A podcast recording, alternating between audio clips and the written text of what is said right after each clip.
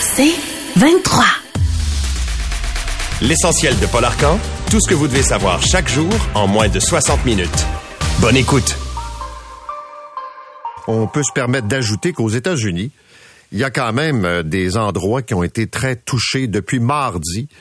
Euh, et même lundi en fin de journée, c'est-à-dire on a eu des tornades par endroits, du blizzard, de la pluie abondante, des inondations et euh, plusieurs plusieurs États américains. On pense à euh, la partie de la Floride, l'espèce de corridor là, qui se retrouve dans le golfe euh, du Mexique. Puis si vous remontez la côte est, ben vous retrouvez euh, évidemment des perturbations, des pannes d'électricité, des vols qui ont été annulés, des écoles qui sont fermées. Et j'ai beaucoup aimé l'image ce matin que je voyais. Pour les New-Yorkais, c'était une soirée difficile pour les parapluies et les livreurs qui devaient se déplacer parce que ça tombe. Et on sait qu'à New York, quand la pluie tombe, ça peut tomber de façon très intense. Alors, euh, et on pense qu'il y a encore des risques d'inondation.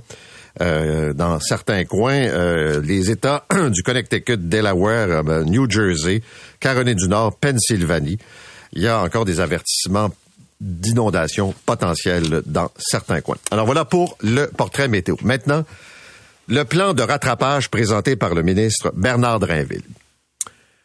D'abord, l'accueil est assez favorable. Du côté syndical, même euh, la FAE, qui n'est pas d'une tendresse avec euh, le ministère et son ministre, dit que c'est la chose à faire, que le ministre a visé dans le mail, que, bon, il y a une série de bémols, là, mais pour, pour tout dire, là, même d'autres experts que je disais ce matin dans la presse, entre autres, qui disent, finalement, c'est ça qu'il fallait faire, puis bravo à, Bernard Drinville. Euh, c'est quoi le, plan de rattrapage? Et c'est basé sur quoi? Et on mise sur quoi exactement? Essentiellement, l'argent. 330 millions et la bonne volonté. La bonne volonté des profs, la bonne volonté des centres de services scolaires, la bonne volonté des parents. Il n'y a pas de contrainte, il n'y a pas d'obligation. Entendez-vous, puis arrangez-vous classe par classe, école par école, centre de service scolaire par centre de service scolaire. C'est ça le plan de rattrapage. D'ailleurs, le 330 millions, je regardais hier les économies faites par le gouvernement durant la grève.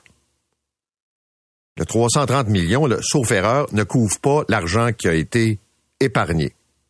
C'est des profs, pas de salaire pendant 22 jours à travers le Québec, la FAE, puis les autres employés du secteur public, on, reprend de l'argent qui, aurait dû être dépensé, puis on le remet en éducation. Donc, je vous dis, l'accueil est assez favorable. Personnellement, je suis pas un expert en éducation, mais j'ai toujours quelques bémols quand on se base sur la bonne volonté, quand il n'y a pas un certain nombre d'éléments contraignants. Puis je sais qu'au Québec, en éducation, le ministre a peu de pouvoir. Il ne peut pas prolonger l'année scolaire. Il peut pas euh, enlever des journées pédagogiques. Faut que ça se règle centre de service scolaire par centre de service scolaire. La grande question, est-ce que les profs vont être disponibles? Est-ce que les tuteurs, on en cherche en temps normal, vont être disponibles? Peut-être que des gens qui ont perdu des semaines de paye vont être intéressés à récupérer un peu. Ça se peut. Est-ce que des parents vont s'assurer que leurs enfants ont accès à des ressources additionnelles parce qu'ils ont besoin de ce coup de pouce. Autrement dit, quand les profs puis les gens des écoles vont faire la liste des élèves qui ont besoin d'un soutien additionnel, si moi, comme parent, un, mon fils n'est pas sur la liste, mais je pense qu'il aurait besoin d'un support, ou deux, je suis un parent qui se fout de l'éducation, puis même si vous en offrez de l'aide, du tutorat, ça m'intéresse pas. Puis il y en a de ces parents au Québec là. je comprends qu'on peut pas prendre la place de tout le monde là, puis de mais il me semble qu'on aurait pu mettre une certaine contrainte. Puis là, on joue avec la date des examens, euh, on va enseigner l'essentiel. Puis je le sais, là, les, les, les gens qui m'écrivent depuis hier, il y a comme deux tendances très claires. Du côté des profs, le message est le suivant. On va en trouver. Puis là, je vous parle de profs de terrain, là, pas de la direction syndicale. des profs qui me disent, moi, je vais en donner du temps, puis mais il y a une inquiétude sur les ressources. Les élèves en difficulté sont pas devenus des élèves avec des problèmes à cause de la grève. Ils avaient des difficultés avant, la grève les a pas aidés. L'autre chose, je ne sais pas si c'est vrai. Je vous lance ça, puis habituellement, vous êtes assez bon pour me revenir rapidement. Est-ce que ça veut dire que dans l'esprit de récupérer, il se peut que des activités soient annulées? Des activités, des sorties, des soirées de fin d'année, balles, événements de danse et autres. Il y a des parents qui se sont fait dire ça, qu'on n'a pas le temps pour ça malheureusement. Je rappelle que l'idée, c'est de faire en sorte qu'il y ait non seulement un, rattrapage, si on veut, euh, académique, mais c'est aussi qu'on puisse faire en sorte que les élèves décrochent pas. Et ce que le docteur Chicoine disait hier matin, le pédiatre Jean-François Chicoine, de donner le goût d'être à l'école.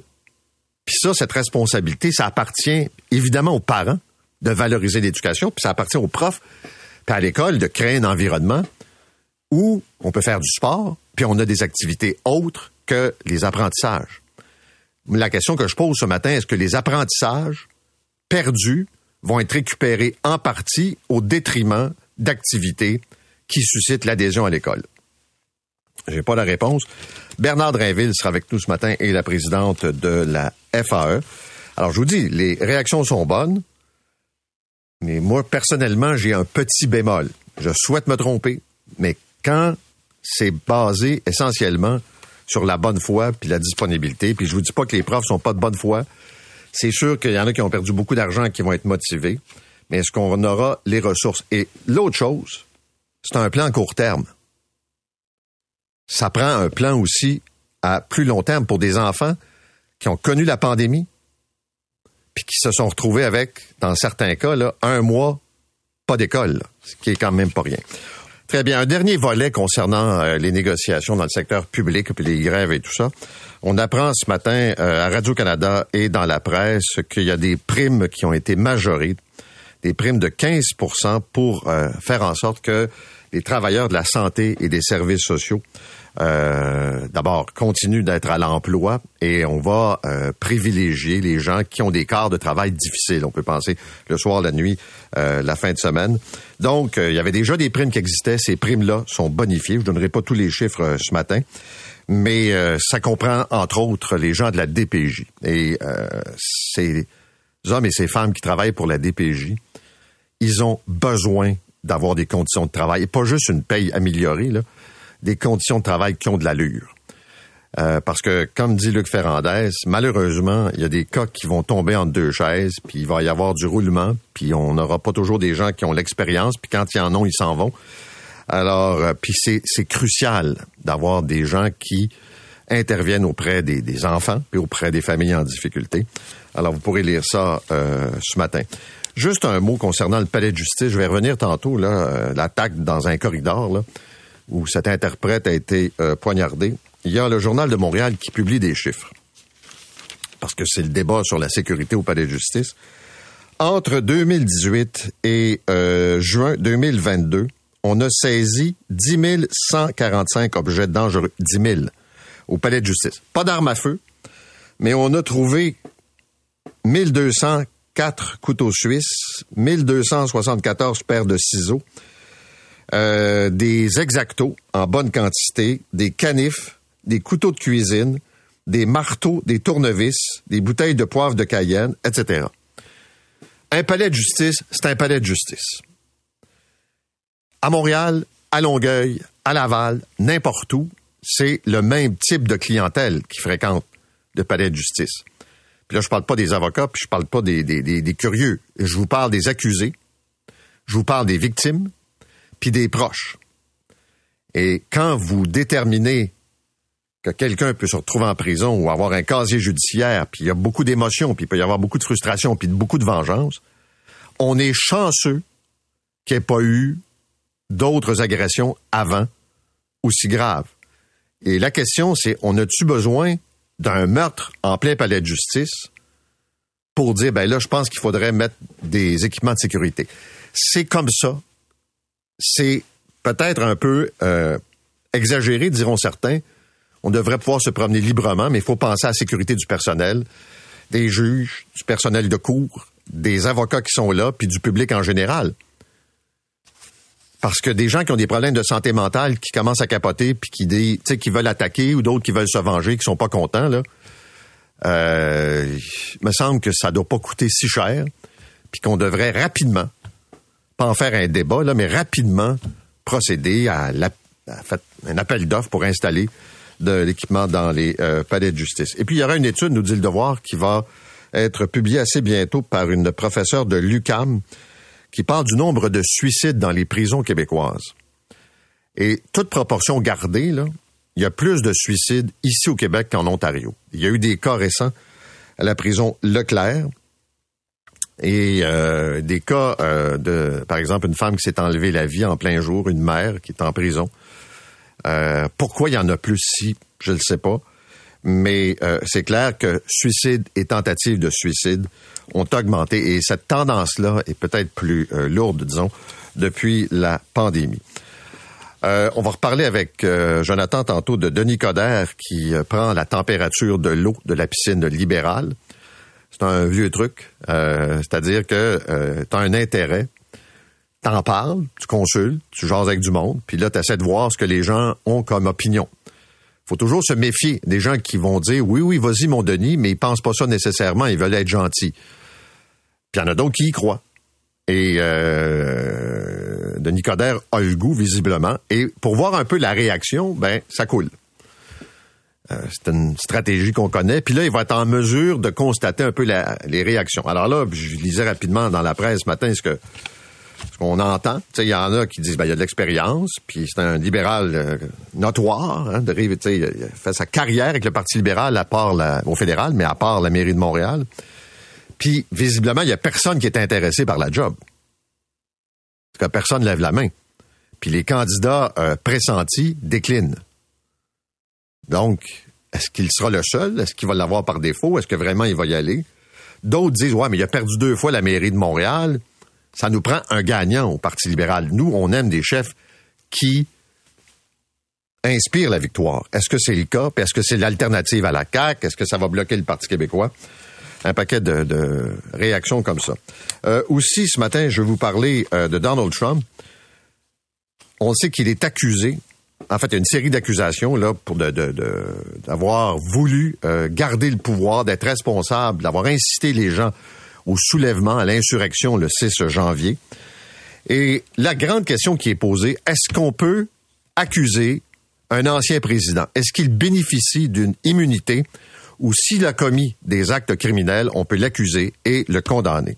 Son avocat prétend que non. Et hier, Trump a dit, si je suis reconnu coupable, il y aura du chaos. La société américaine n'acceptera jamais ça. Ce qu'il vous dit, là, c'est que mes partisans vont descendre dans la rue et ce sera une crise sociale importante.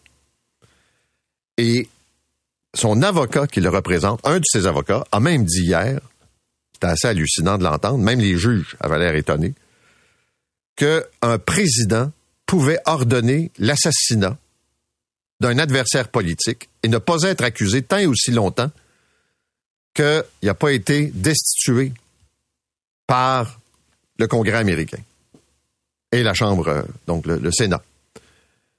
L'impeachment. Tant que ça n'est pas fait, on ne peut pas l'accuser. Et là, il y a un des juges qui dit, ça veut-tu dire qu'on pourrait prendre des Navy puis les envoyer à assassiner un démocrate, puis le président qui donne l'ordre ne serait jamais accusé? On a senti un certain scepticisme. Donc, on va vous en parler euh, évidemment euh, tantôt.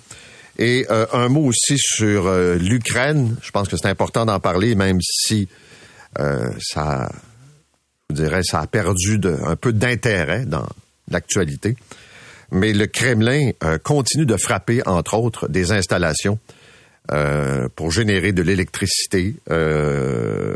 Et on a même dit que les frappes ukrainiennes sur des villes russes seront neutralisées. Donc, il y a encore ce discours, la Corée du Nord qui fournit des armes et les infrastructures énergétiques qui, je vous le disais, sont encore sous pression. Et en terminant, un mot sur le Canada, qui a promis de l'équipement militaire à l'Ukraine. Je lisais ce matin dans le National Post, et ça, c'est le Canada.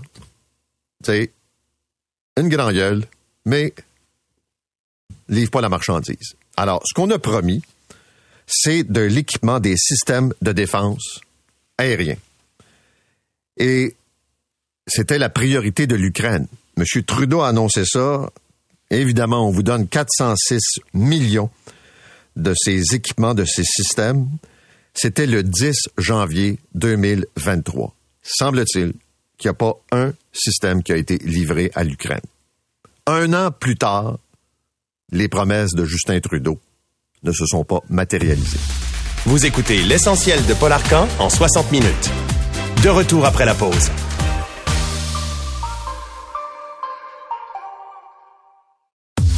L'essentiel de Paul Arcan. Notre invité ce matin, le ministre de l'Éducation qui a présenté hier le plan de rattrapage, Bernard Drinville, qui est avec nous. Bernard, bonjour. Bonjour, Paul. Euh, je vais commencer par le volet monétaire. Le 330 millions, c'est de l'argent que vous avez épargné durant les journées de grève. C'est-à-dire que, si je regardais, puis Jonathan le mentionnait, là, en éducation, 700, 750 millions. Ouais, j'ai pas le chiffre honnêtement exact, mais c'est sûr que euh, il y a des sous qui n'ont pas été dépensés en salaire, surtout. Alors c'est sûr qu'il y a une partie de l'argent qu'on investit, tu peux dire que ça vient de là, oui. Mais ça vient je, de je, serais- je, vois pas comment je pourrais euh, ne pas répondre qu'effectivement, il y a une partie des sous qui, qui viennent de là, mais euh, au, après le premier, euh, enfin à partir du 1er avril, c'est, c'est, c'est de l'argent qu'on réserve du prochain budget. Là. C'est pas de l'argent qu'on a économisé, mettons. Là. Cela étant dit, Paul, tout, tout ce débat-là autour de, de l'argent économisé pendant la, la, la grève, moi, je vais dire franchement, d'abord, la grève, c'était pas notre choix, là. Tu Non, non, je comprends, mais- Puis, tu sais, honnêtement, euh, les élèves, tout, tout, tout ce qu'on a perdu, euh, puis qu'il faut maintenant rattraper, je trouve que ça dépasse largement la valeur monétaire. Là. On est ailleurs. là. Non, non. On est dans pour ça que je t'ai posé ça comme première question. Ouais, c'est ça. Le cash, il vient en bonne partie. Il vient en partie, Des en épargnes partie, faites. en partie. En bonne partie, là. Ben, je, te dirais, le plan, il s'étend quand même sur tout le reste de l'année scolaire jusqu'à l'été prochain. Fait que euh, continue à me poser des questions, là, puis je, vais- te le sortir, mais euh, le montant d'argent, euh, ah ben tiens, je l'ai ici, là. Tu vois, non, c'est à peu près, tu vois, c'est à peu près 100 millions d'ici la fin mars, puis l'autre 200 quelques millions à partir du 1er avril. Fait que c'est un tiers, deux tiers. Deux tiers dans la, la prochaine année financière. Puis l'argent qui n'a pas été dépensé, ça en va où? Dans le coffre du gouvernement. Ça s'en va dans, dans, dans le fonds consolidé. Exact. Bon. sûr. Il y a des parents puis des profs qui m'ont écrit ce matin, puis depuis hier, en fait, là. Oui. Ils disent, je résume ça, c'est pas un plan de rattrapage, c'est un plan d'aide optionnel aux élèves. Ben, c'est-à-dire, c'est un plan de rattrapage si votre enfant a été identifié comme étant un enfant qui a, qui a besoin d'aide. Puis ça, c'est les enseignants qui vont nous le dire, les équipes écoles. Puis euh, ça va se faire dans les deux prochaines semaines. Puis après ça, les parents vont être euh, appelés. Puis c'est les parents, Paul, qui vont décider s'ils acceptent d'inscrire leur enfant, par exemple. Non, mais à tout ça est optionnel. C'est-à-dire, le Ben oui, prof mais qui veut être tuteur, par exemple, c'est de, ça, ça, c'est optionnel. c'est optionnel. Ça, c'est Les parents, c'est optionnel aussi. Oui, mais on peut penser, là, mettons, là, t'as un gars, une fille, là, puis l'enseignante te dit, écoute, écoutez, là, euh, votre, votre, votre petit Jérôme, là, moi, je pense qu'il il- il pourrait, il pourrait profiter de, de, de tutorat. Bon. On vous offre la possibilité de l'inscrire pour des activités de tutorat. Je pense que la majorité des parents, Paul, vont dire, ben oui. Probablement, mais il y a beaucoup de parents qui vont dire non pour toutes sortes de raisons, de contraintes logistiques, de dire euh, du rattrapage durant l'été, je peux pas. Euh, Il y, a, il y a toutes sortes de raisons. Puis il y, a des Ouais. pa- il y a des parents, on va se le dire, qui sont désintéressés de l'éducation. Ouais, mais ça. Ils le sont, tu vas me dire avant, là. Mais ce que je veux dire, c'est qu'il n'y a, il y a pas de contraintes dans tes affaires. Là. Oui, mais c'est- honnêtement, tu sais, moi je pense qu'il va quand même y avoir pas mal de, de- d'enseignants puis des membres du personnel scolaire, d'abord qui aiment leurs enfants, qui souhaitent la réussite de leurs élèves et, et qui vont Et qui ont pas eu de euh, paye de temps. et qui vont lever la main. Tu as déjà 130 000 élèves quand même qui, qui bénéficient de tutorat actuellement là. Actuellement là. Avant, tu sais, c'est des mesures, dans le fond, qui ont été mises en place pendant la pandémie. Puis la majorité de ces 130 000 élèves qui bénéficient du tutorat, c'est des enseignants qui leur donnent ce tutorat. Donc, il y a déjà beaucoup d'enseignants qui en font du tutorat, là. Est-ce que tout ça est optionnel parce que tu n'as aucun pouvoir comme ministre? Tu peux pas annuler des journées pédagogiques, tu peux pas prolonger le calendrier scolaire. Tu n'as pas de pouvoir comme ministre. Ben, les, euh, sur le, la semaine de relâche, j'ai pas le pouvoir. Les journées pédagogiques non plus. C'est pour ça que sur la semaine de relâche, on l'a intégré au plan. La semaine de relâche, elle est dans le plan. Tu vas avoir des écoles qui vont être ouvertes pendant la semaine de relâche. C'est optionnel. Mais c'est sûr que c'est optionnel. Mais Paul, quand je vais revenir sur les journées pédagogiques, mais sur sur les parents, Paul, c'est certain que puis ça on le dit pas suffisamment là. L'éducation, ça commence à la maison. Puis le plan de rattrapage, je dirais, en quelque part, aussi, il va commencer à la maison parce qu'il faut que les parents encouragent, euh, accompagnent leur enfant. Là, on peut pas y arriver tout seul. Là, c'est sûr que c'est sûr, tu comprends. Mais... Puis sur les journées pédagogiques, si tu permets, c'est pas réglé ça encore. C'est-à-dire qu'on a eu des discussions avec la FAE, avec la direction de la FAE, et ce que nous a dit la direction de la FAE, c'est vous allez pouvoir en discuter avec les syndicats locaux dans les centres de services scolaires. Donc, c'est encore possible qu'on réussisse à convertir des journées pédagogiques en journées de classe, mais oui, il va falloir s'entendre avec les syndicats au niveau des centres de services scolaires.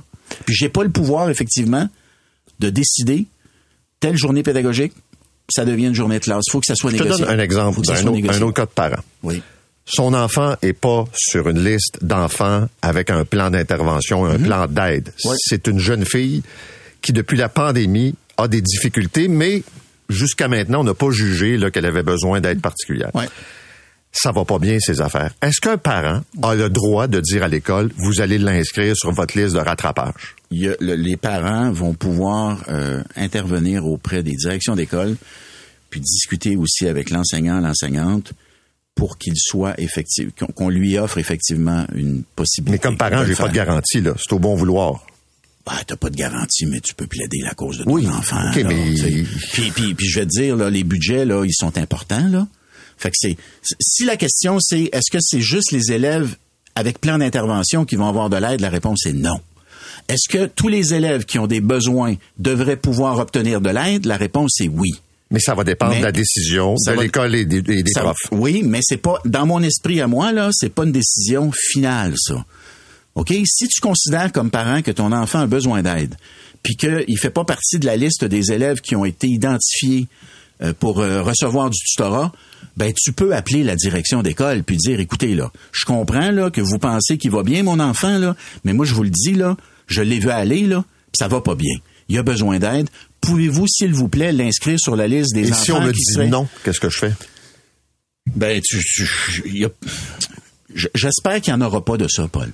J'espère qu'il n'y en aura pas de ça. J'espère que les. Puis c'est pour ça que j'ai dit hier, il va falloir, falloir faire preuve de souplesse. Je le dis là, puis je le dis ces ondes là. Je fais appel à la bienveillance des, directions d'école, des équipes écoles. Si, les, si un parent vous approche et vous dit, écoutez, mon enfant a besoin d'aide, s'il vous plaît, inscrivez-le, par exemple, sur la liste des élèves. Je vous demande, s'il vous plaît, de lui donner cette aide. Et s'il manque d'argent, je l'ajoute. S'il manque de sous, on en rajoutera. OK. Je vais te donner un autre exemple. Oui. De l'impact de la grève. Mm. Puis je veux voir si c'est vrai ou pas, là, parce que je suis pas certain. Hier, je parlais avec le docteur euh, Jean-François Chicoine. Puis mm. au-delà de, l'aspect académique. Ah il y a des enjeux, psychosociaux. Oui, mais il y a l'appartenance à l'école, puis il y a le goût d'aller à l'école. Et parmi les outils pour amener des jeunes à aller à l'école et y rester et à pas décrocher, il y a tout ce qu'on retrouve en périphérie, de sorties scolaires, mm. de sport, d'activités. Mm-hmm. Euh, on me dit qu'avec le retour, un des impacts, c'est que dans certains programmes, puis il y a des parents qui me disent ça, des, des programmes, euh, comme on dit, spécialisés. Oui, les, projets particuliers. Les projets particuliers, pas de pièces de théâtre en fin d'année, pas de ballet en fin d'année.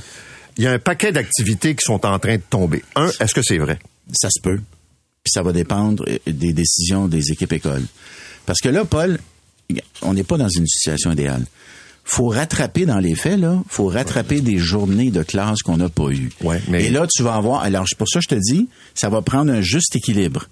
Puis le juste équilibre, parce que tu as raison de dire que les projets particuliers, c'est pas pour rien que j'en veux plus de projets particuliers. Moi là, depuis que je suis là, je dis j'en veux plus, j'en veux dans toutes les écoles secondaires publiques du Québec là puis il y en a de plus en plus dans les écoles Ouais, primaires. mais- Ça fait aimer l'école, les projets particuliers. Ouais, mais là, tu es en train de les noyer, là. Ben, Paul, c'est parce qu'il va falloir aussi choisir nos batailles. OK, mais Il faut transmettre la les savoirs. Il faut avoir- transmettre les savoirs. Oui, mais si des élèves ne sont pas là pour recevoir le savoir parce qu'ils décrochent pour toutes sortes de raisons, Alors, on n'est pas plus avancé. C'est pour ça que ça prend un bon équilibre. On peut pas éliminer tout ce qui est autour des classes. Tu as raison. Mais là, on est en train de le faire. Ben, c'est ça que je te dis. Je, je souhaite pas que ce soit que ce soit le cas là. Il faut encore une fois, tu peux pas éliminer tout ce qu'il y a autour de la classe parce qu'il y a des élèves, ça les fait, ça leur fait aimer l'école ces activités-là. Alors il va falloir, je pense, dans certains cas, effectivement, on n'aura pas le choix que de réduire un certain nombre de ces activités-là si on veut avoir plus d'heures d'enseignement, parce que c'est ça qui nous a manqué. Mais il faut pas non plus verser dans l'autre extrême. Mais Bernard, ce que j'essaie de dire, Oui. c'est qu'on va pénaliser des élèves qui sont motivés, entre autres, pour aller à l'école par ces programmes particuliers, par ces activités. Déjà, des parents se font dire ça. Oui. Il n'y en aura pas de sortie, il n'y en aura pas de concert, Mais- il n'y aura pas ces Mais activités ça peut pas, artistiques. ça peut pas être, il y en aura pas. Ça, ça, ça peut être, il y en aura moins, parce qu'il va falloir ajouter des heures d'enseignement. Paul, j'ai cinq semaines pendant lesquelles j'ai pas eu d'heures d'enseignement. C'est cinq semaines pendant lesquelles les enfants n'ont rien appris sur les mathématiques, les Fran- le français et tout le reste. J'ai pas le choix. Il faut que je récupère un certain nombre de ces heures d'enseignement. C'est pour ça que Parce par- que tu ne peux pas prolonger l'année scolaire, Et- parce que tu ne peux pas abolir la semaine de relâche, parce que tu peux pas abolir des journées Et c'est pour pédagogiques. ça que j'ajoute du tutorat pendant la semaine de relâche. C'est pour ça que je euh, euh, repousse les examens ministériels à la fin de l'année.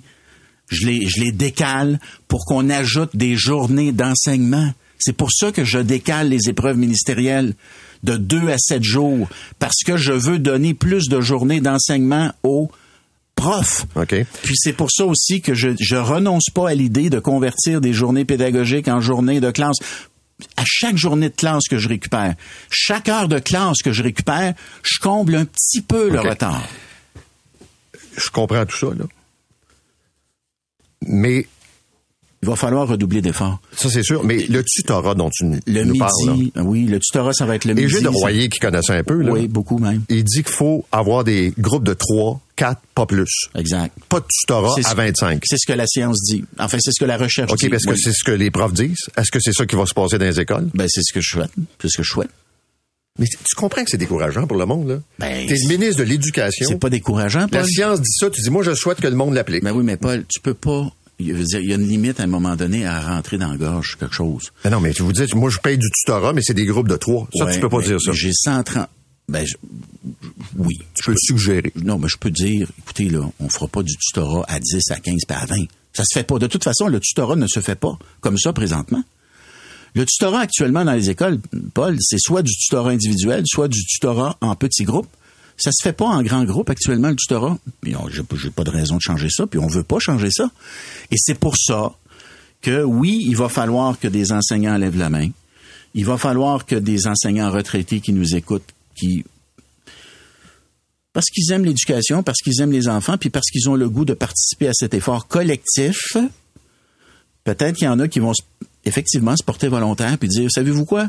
Je vais l'appeler ma direction d'école, de mon école de quartier, là, ou de mon école de village, ou peu importe.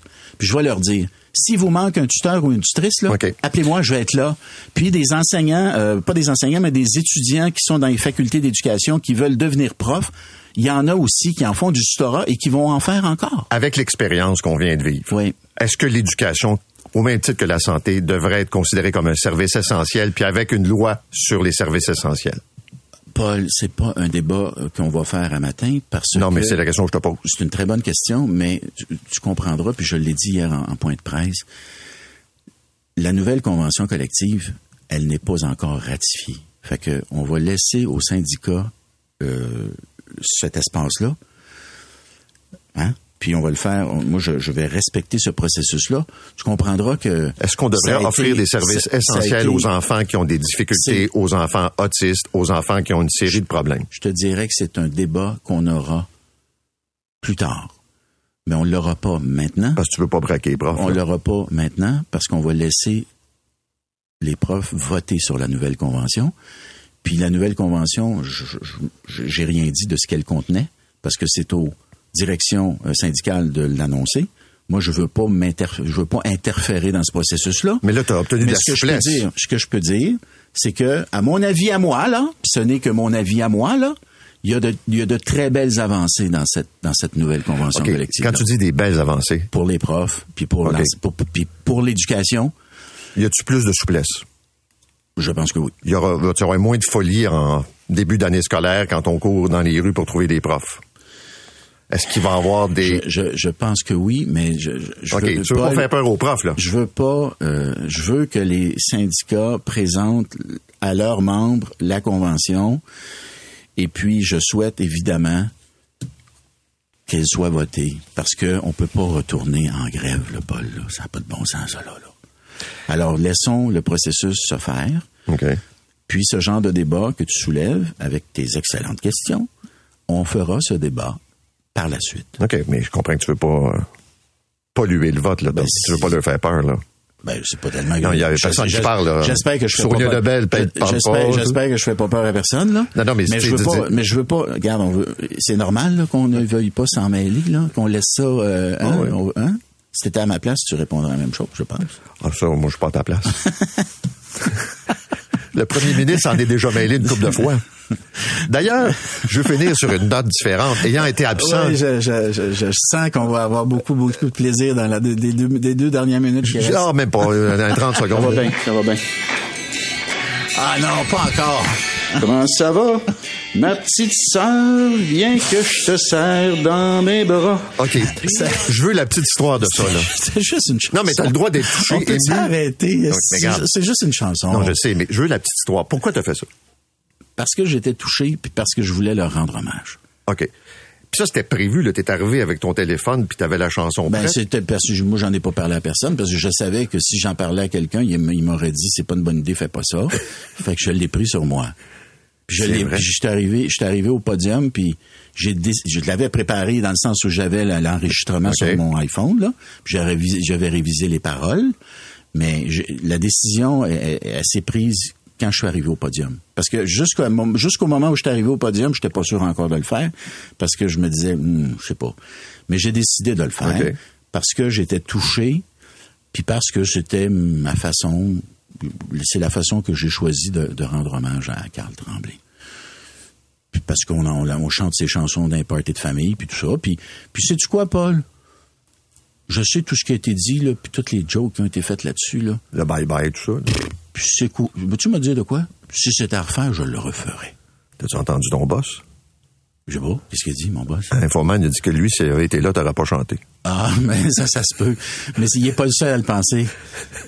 Tout le monde me dit la même chose. Pourquoi t'es allé faire ça? Ta gang devait être découragée. Et là, ta gang en arrière. Il était surtout surpris. Mais qu'est-ce que tu veux? Euh, Je me suis permis, Non, mais un, je me suis permis un moment de liberté. C'est correct. Puis, euh, je- tu sais, je, je suis un être humain. On n'est pas fait en bois. Et puis, euh, c'est ça. Puis j'ai décidé, je me suis laissé aller. Tu sais, on nous reproche les politiciens d'être des cassettes, de, de, de parler la langue de bois, de de pas être vrai. Puis là, tu as une réaction humaine, tu as une réaction émotive, puis là, on te plante. Ben là, je me dis, regarde, peu importe ce que je vais faire, je vais me faire planter. Fait Bonne année, je- monsieur. je- je- je- J'ai décidé d'être moi-même, puis euh, ça- ça- ça- c'est c'est ce qui vient avec. Et je te souhaite une bonne année. Merci. Et je suis bien content que tu sois de retour. Très bien, c'est gentil. Ma, ma, ma blonde est bien, bien, bien, bien. C'est vrai? Ah ouais, écoute, c'est- Jusqu'au mois de juin. Ouais, je sais, mais Salut. euh, ça va, c'est ça. C'est c'est la, la rareté, la rareté euh, crée la richesse.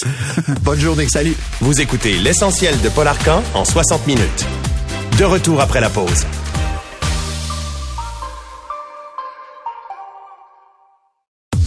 L'essentiel de Paul Arcan. C'est incroyable ce qui s'est passé hier au palais de justice de Longueuil. Euh, Bénédicte est avec nous. C'est un interprète judiciaire qui est encore ce matin, nous dit-on, dans un état critique. Il a été poignardé au palais de justice, dans un corridor ou un cubicule, à proximité en tout cas des salles de cours. C'était pas à l'intérieur justement, mais ça se passe au palais de justice alors qu'il y avait plusieurs personnes. Et aux dernières nouvelles, on craint toujours pour la vie de High Tax. C'est un interprète judiciaire qu'on voit très souvent dans les palais de justice, qui est très apprécié euh, par le personnel. Euh, l'homme de 68 ans a été gravement blessé, notamment au cou. Il y a un homme de 43 ans qui a été arrêté sur place, qui doit comparaître ce matin, qui pourrait faire face à des accusations de tentative de meurtre. Et là, en plus de l'arme du crime, on a retrouvé dans son sac, entre autres, plusieurs autres armes blanches. On connaît toujours pas le mobile du crime. C'est ça qui est un petit peu particulier. Ça semble quand même être une attaque gratuite parce que, selon les policiers de Longueuil, le suspect et la victime ne se connaissaient pas. L'homme qui a été arrêté n'aurait pas d'antécédent. Alors pourquoi est-ce qu'il était au palais de justice? Pourquoi a-t-il visé cet homme en particulier? C'est ce que l'enquête à ce moment-ci essaie de déterminer. Et ça s'est passé devant plusieurs témoins, dont le criminaliste euh, Patrick Davis, qui était au palais de justice lors, évidemment, de cette attaque. Il est avec nous ce matin. Maître Davis, bonjour. Oui, bonjour, Monsieur Arcan. Qu'est-ce que vous avez vu hier? Bon, euh, tout d'abord, on a entendu des cris euh, et là, on a vu Monsieur Tac euh, arriver dans le corridor du palais de justice de Longueuil, complètement ensanglanté, avec vraiment une, abondance de sang qui provenait de son visage et puis il s'est dirigé immédiatement vers une salle de bain puis là, à ce moment-là, les constables spéciaux ont agi vraiment de façon euh, prompte et très rapidement, ils se sont dirigés vers lui. Là, à ce moment-là, il y a un individu qui s'est envenu vers nous un peu apeuré en nous disant il y a quelqu'un qui a un gun en pointant en arrière. Donc là, nous autres, on s'est dit, bon, OK, il y a un événement qui se produit en arrière. Puis on a suivi cet individu-là des yeux et on l'a vu descendre l'escalier. Il était apeuré. Et là, il a vu deux constables spéciaux monter rapidement l'escalier. C'est que là, il a rebroussé chemin et il s'est dirigé dans une direction opposée. Et là, à ce moment-là, euh, j'étais avec un de mes, euh, de partenaires, puis on s'est dit, c'est trop louche. On a avisé les constables spéciaux que leur, euh, leur suspect qu'ils cherchaient, c'était lui. Et ils sont allés l'arrêter. On est allé, par la suite, je suis allé l'identifier pour dire que c'était bel et bien la personne que j'avais que j'avais vu. OK. Est-ce que cette personne-là avait du sang euh, sur ses vêtements? Est-ce que vous avez vu l'arme? Je ne peux, je n'ai, je n'ai pas, j'ai vu l'arme par la suite parce que l'arme, il a été retrouvé au rez-de-chaussée du palais de justice, qui est un couteau noir en deux, deux morceaux. Euh, je ne sais pas s'il a été brisé lors de l'attaque ou s'il a été brisé lors de la chute du premier étage au rez-de-chaussée. Mais sur l'homme en question, non, je n'ai pas vu de, de ça. Puis il avait l'air de quoi physiquement, ce gars-là? Un gars de, je dirais, entre euh, dans la début quarantaine, euh, assez euh, six pieds, six pieds deux, aux alentours de 200 livres. Un caucasien, là, un style québécois. Ouais, OK. Puis lui, on sait pas pourquoi il était au palais de justice. On n'a aucune idée de ça. On n'a aucune idée de ça. De ce que j'ai lu et de ce que j'ai vu également dans les médias, c'est qu'il n'avait pas de dossier à la cour, il n'y avait pas d'antécédent il s'est présenté euh, avec euh, des armes blanches dans son sac et il a attaqué, euh, je pense, M. Tac de façon gratuite. Maître Davis, vous êtes avocat, vous avez une longue carrière, vous plaidez dans différents palais de justice. On sait qu'à Montréal, il y a quand même des détecteurs de métal qui sont posés. je voyais les chiffres dans le journal de Montréal sur les couteaux saisis, les, les marteaux. Bon, qui peuvent évidemment servir d'armes. Est-ce qu'un événement comme celui-là, ça vient pas mettre du poids justement pour que ces mesures de sécurité soient renforcées dans l'ensemble des palais de justice? Définitivement. N'importe qui peut rentrer, et là j'en nomme juste quelques-uns, n'importe qui peut rentrer au palais de justice de Saint-Jérôme, Laval, euh, Longueuil, Saint-Hyacinthe, euh, et, et être armé jusqu'aux dents et procéder à une tuerie de masse il n'y a zéro sécurité dans ces palais de justice-là. Ce qui fait que oui, il faut absolument qu'à partir de maintenant que des mesures sécuritaires, on est des officiers de justice et tout le monde sait que dans un palais de justice, des fois les émotions sont à couper au couteau entre les protagonistes qui s'y retrouvent. Donc euh, oui, il faut absolument qu'il y ait une sécurité accrue qui soit euh, déposée dans ces palais de justice-là. C'est étonnant que c'est pas déjà fait là, parce que euh, vous le dites là, quand on se retrouve au palais de justice, bon, il y a les, les, les, officiers, il y a le juge, le personnel de la cour, les avocats et tout ça, bon, les témoins, les accusés, puis il y a les familles victimes, euh, familles des accusés, les amis, puis, puis là on décide finalement du sort d'un certain nombre de personnes, ça va être la prison pour X nombre de mois, mm-hmm. d'années. C'est sûr que ça peut rendre des gens, disons, instables. Exactement. Donc, on, de permettre, et on a juste à penser, puis je pense que tout le monde l'a vu, qui s'est produit à Las Vegas. Si, euh, si l'individu avait été armé, mais je m'excuse, mais la juge ne serait plus de, de, ce monde en ce moment. Là. Donc, au moins, euh, aux États-Unis, il y a des mesures de sécurité où la personne ne peut pas rentrer avec un couteau dans la dans l'enceinte du palais de justice, mais il me semble que dans des villes aussi importantes que Québec ou Drummondville euh, ou Trois-Rivières, il se doit d'avoir une certaine sécurité dans ces palais de justice-là. Puis, les constables spéciaux, c'est pas suffisant?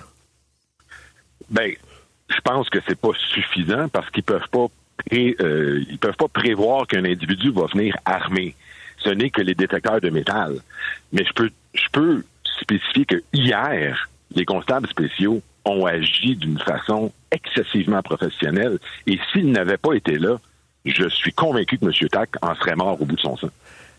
Je veux pas en rajouter, là, mais euh, allez-vous être plus nerveux quand vous allez plaider ou que vous allez interroger un témoin en sachant pas si la porte va s'ouvrir en arrière de vous? Honnêtement, non. OK. Et tout le monde me pose cette question-là.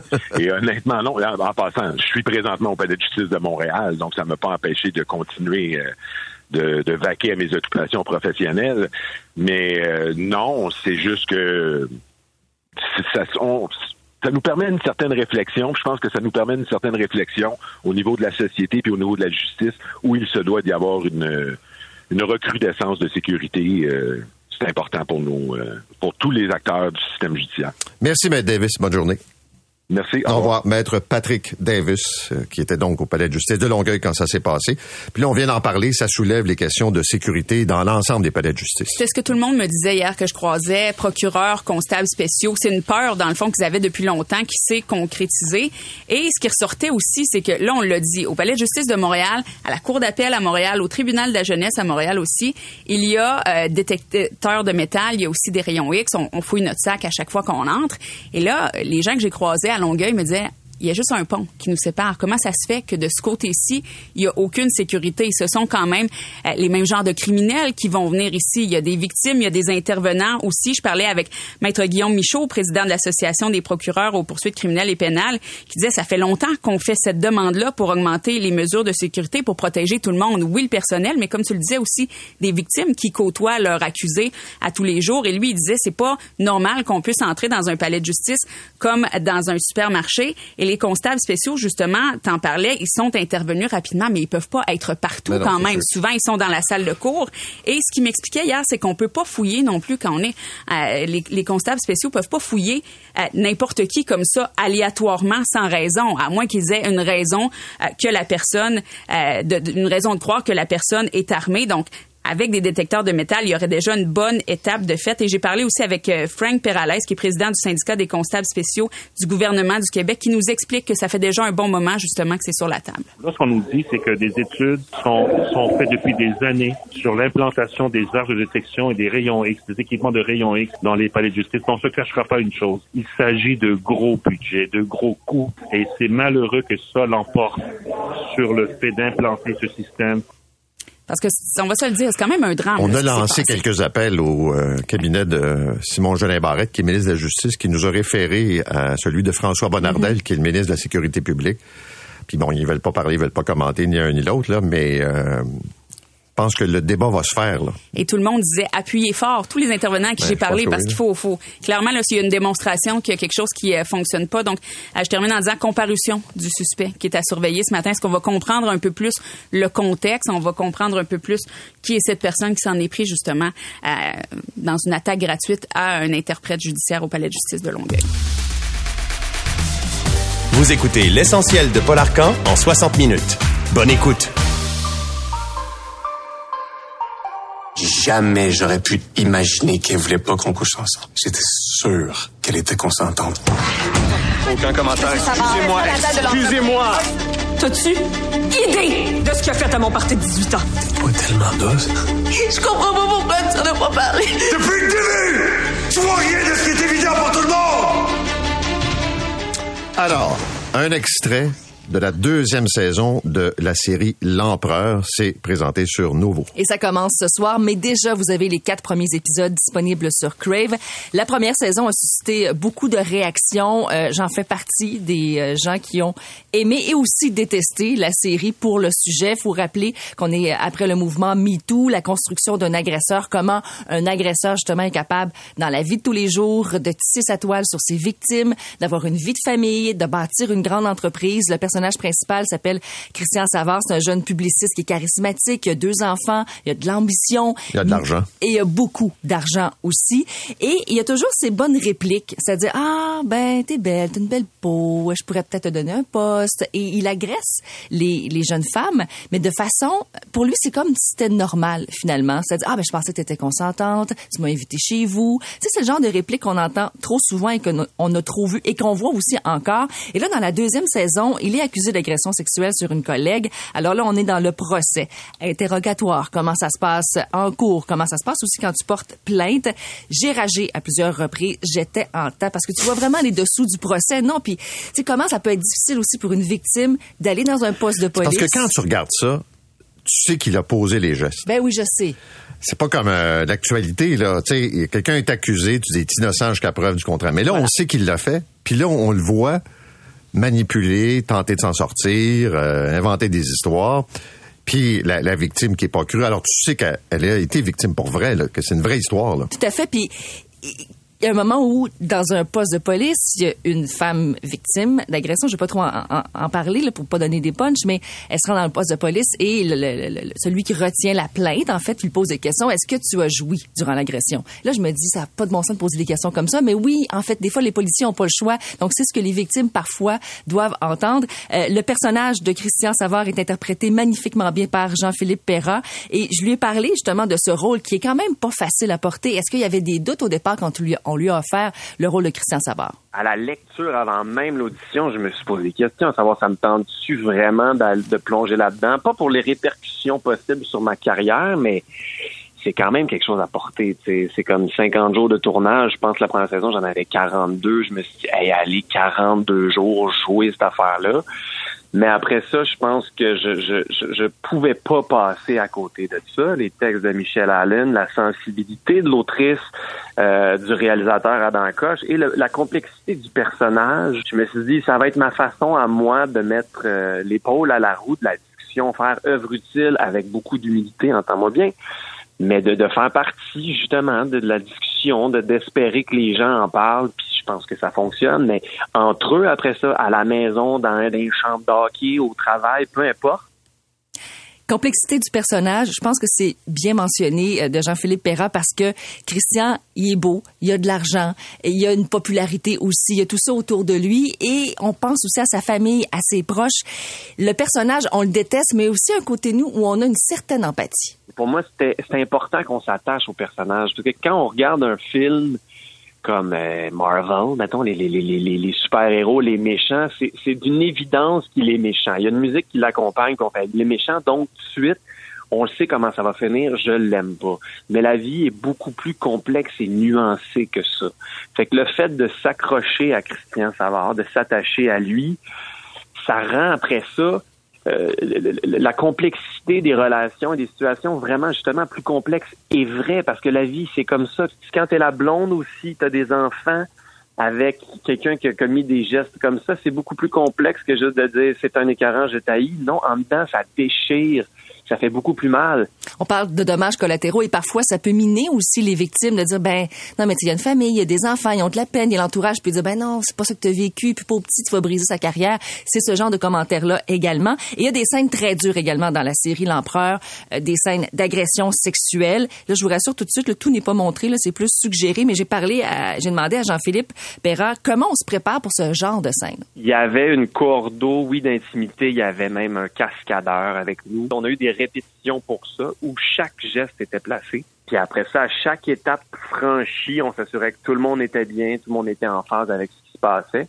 pour être sûr, d'après ça, pouvoir s'amuser pour que vous, à la maison, mais vous puissiez croire à ce qui se passait. tu sais. Fait quand il disait action sur une scène d'agression très physique, ben tout était placé. Après ça, nous, on s'amusait là-dedans, dans ces balises-là qui étaient établies. Mais euh, fait que la préparation était là, puis elle était aussi importante parce que c'est pas le temps, ces scènes-là, c'est pas le temps d'y aller d'une improvisation, de vraiment pour qu'on puisse pousser euh, les limites de la vérité, il fallait que les balises soient claires, c'est ce qu'on a fait. Et c'est fait avec goût, je le, je, le rappelle, il n'y a pas de voyeurisme là-dedans, mais c'est vraiment à regarder. C'est bouleversant, je vous avertis. La deuxième saison de la série L'Empereur de Michel Allen, c'est ce soir 20h sur Novo, mais comme je le rappelle, les quatre premiers épisodes sont disponibles sur Crave. Bien, on va parler de technologie un peu parce que se déroule à Las Vegas euh, ce moment annuel, la grande messe de la haute technologie où on présente des innovations, des découvertes. J'en parle avec Alain Mekeda, qui, vous le savez, anime un balado ici au 98.5. Il est également journaliste au devoir pour les questions de technologie. Il est à Las Vegas. Alain Mekeda, bonjour. Bonjour, Paul. Euh, j'ai regardé ça un peu à distance hier et quand j'ai vu apparaître des téléviseurs avec des écrans transparents, je me suis dit, on est rendu là. D'abord, peux-tu nous dire de quoi on parle exactement? On est presque rendu là parce que oui, il y a deux, il y a au moins deux, deux grands fabricants qui ont présenté des téléviseurs transparents, LG et Samsung. Mais c'est des appareils qui utilisent une technologie qui est extrêmement coûteuse et qui rend ces appareils-là hors de prix. Donc, LG a présenté un téléviseur de 77 pouces de diagonale, ça c'est à peu près 2 mètres et demi, euh, qui utilise euh, une technologie de qui s'appelle le low LED. Là, c'est des, c'est des micro-DEL organiques qui euh, sont intégrés dans un panneau de polymère transparent qui permet de voir à travers. Mais évidemment, quand l'image s'affiche, on voit l'image, mais on peut voir aussi derrière le téléviseur. Euh, et quand on veut l'utiliser comme téléviseur normal, on appuie sur un bouton, puis il y a une espèce de toile noire qui se lève derrière pour créer un fond noir comme un téléviseur normal. Et là, on peut voir la télé normalement. Euh, du côté de Samsung, on utilise une autre technologie qui s'appelle du micro-LED, qui est encore plus, euh, plus fin, plus détaillé, dans un panneau transparent lui aussi. Mais c'est pas un téléviseur, c'est un prototype pour l'instant. Euh, et permet, il y a un petit côté holographique parce qu'on voit effectivement à travers un trans, euh, le plastique, dans le fond, qui, qui, est à peu près invisible à part la paroi, parce qu'il n'y a pas de cadre non plus. Euh, mais là-dessus, on s'affiche des couleurs, euh, plein de couleurs, plein de détails, comme, une téléviseur, comme un téléviseur normal. Et c'est assez, c'est assez fou comme impression.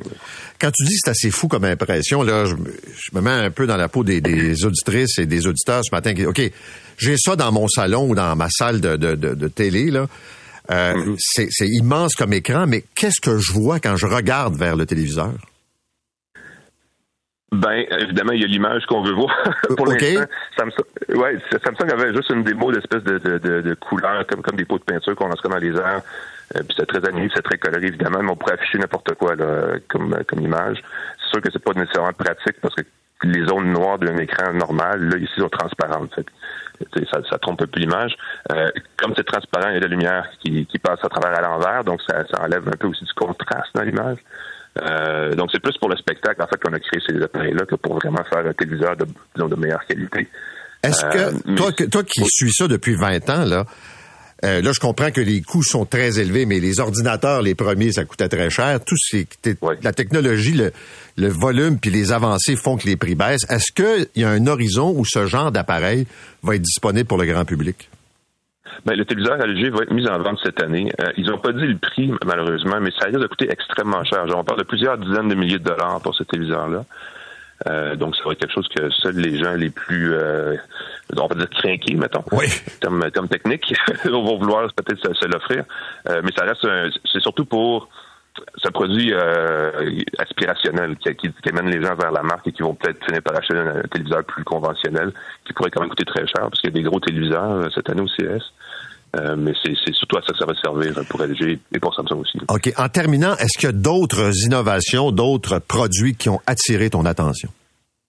Ben, il y en a pas mal. C'est gros le CS, c'est 4000 exposants, c'est les plus gros fabricants d'à peu près tout ce qui, ce qui se branche au mur et il y a aussi des, des automobiles, là, ici beaucoup. Euh, et le thème, un thème qu'on attendait un peu, que je vois très gros, c'est évidemment c'est le buzz, c'est l'intelligence artificielle, toutes les commandes vocales inspirées de ChatGPT là, euh, qui sont intégrées dans à peu près tous les appareils. Euh, très présent cette année. Euh, donc, on va pas, bientôt, on va pouvoir parler à son frigo. J'ai vu un, un fumoir animé par intelligence artificielle. Euh, ça, c'est un gros truc. Il y a aussi beaucoup, et ça, c'est un peu surprenant, mais il y a beaucoup de réalité virtuelle aussi. On pensait que c'était un peu calme de ce côté-là depuis un an ou deux, mais les nouveaux casques de Meta et d'Apple qui s'en viennent dans un mois euh, attirent beaucoup les fabricants d'accessoires pour des, des gants, pour ajouter une sensation de toucher en réalité virtuelle. Euh, J'ai vu un appareil qui reproduit une odeur, une odeur synthétique. Donc, ça risque d'être assez, assez intéressant les prochains mois, ce qui va être mis en marché de ce côté-là aussi. Merci beaucoup, Alain. Bonne journée. Bonne journée. Alain McKenna, qui anime euh, un balado, une tasse de tech, euh, ici au 98.5, et journaliste spécialisé en technologie pour Le Devoir. Un frigo avec qui on va pouvoir jaser. Eh, des heures de plaisir, hein? La télé, ça fait cher pour voir au travers Gino Chouinard, hein? En tout cas, tu le verras pas pour longtemps, il s'en va. non, mais tu sais, je veux dire, c'est- Ouais. c'est spécial. Même le Mais toucher, là, aussi. Oui, oui, oui. Non, déjà, je suis pas tenteuse avant. Non, t'es pas. Mais toi, les casques de réalité virtuelle, t'aimais ça, par J'aimais exemple? ça, oui, quand même. ouais. Bon. C'est 23.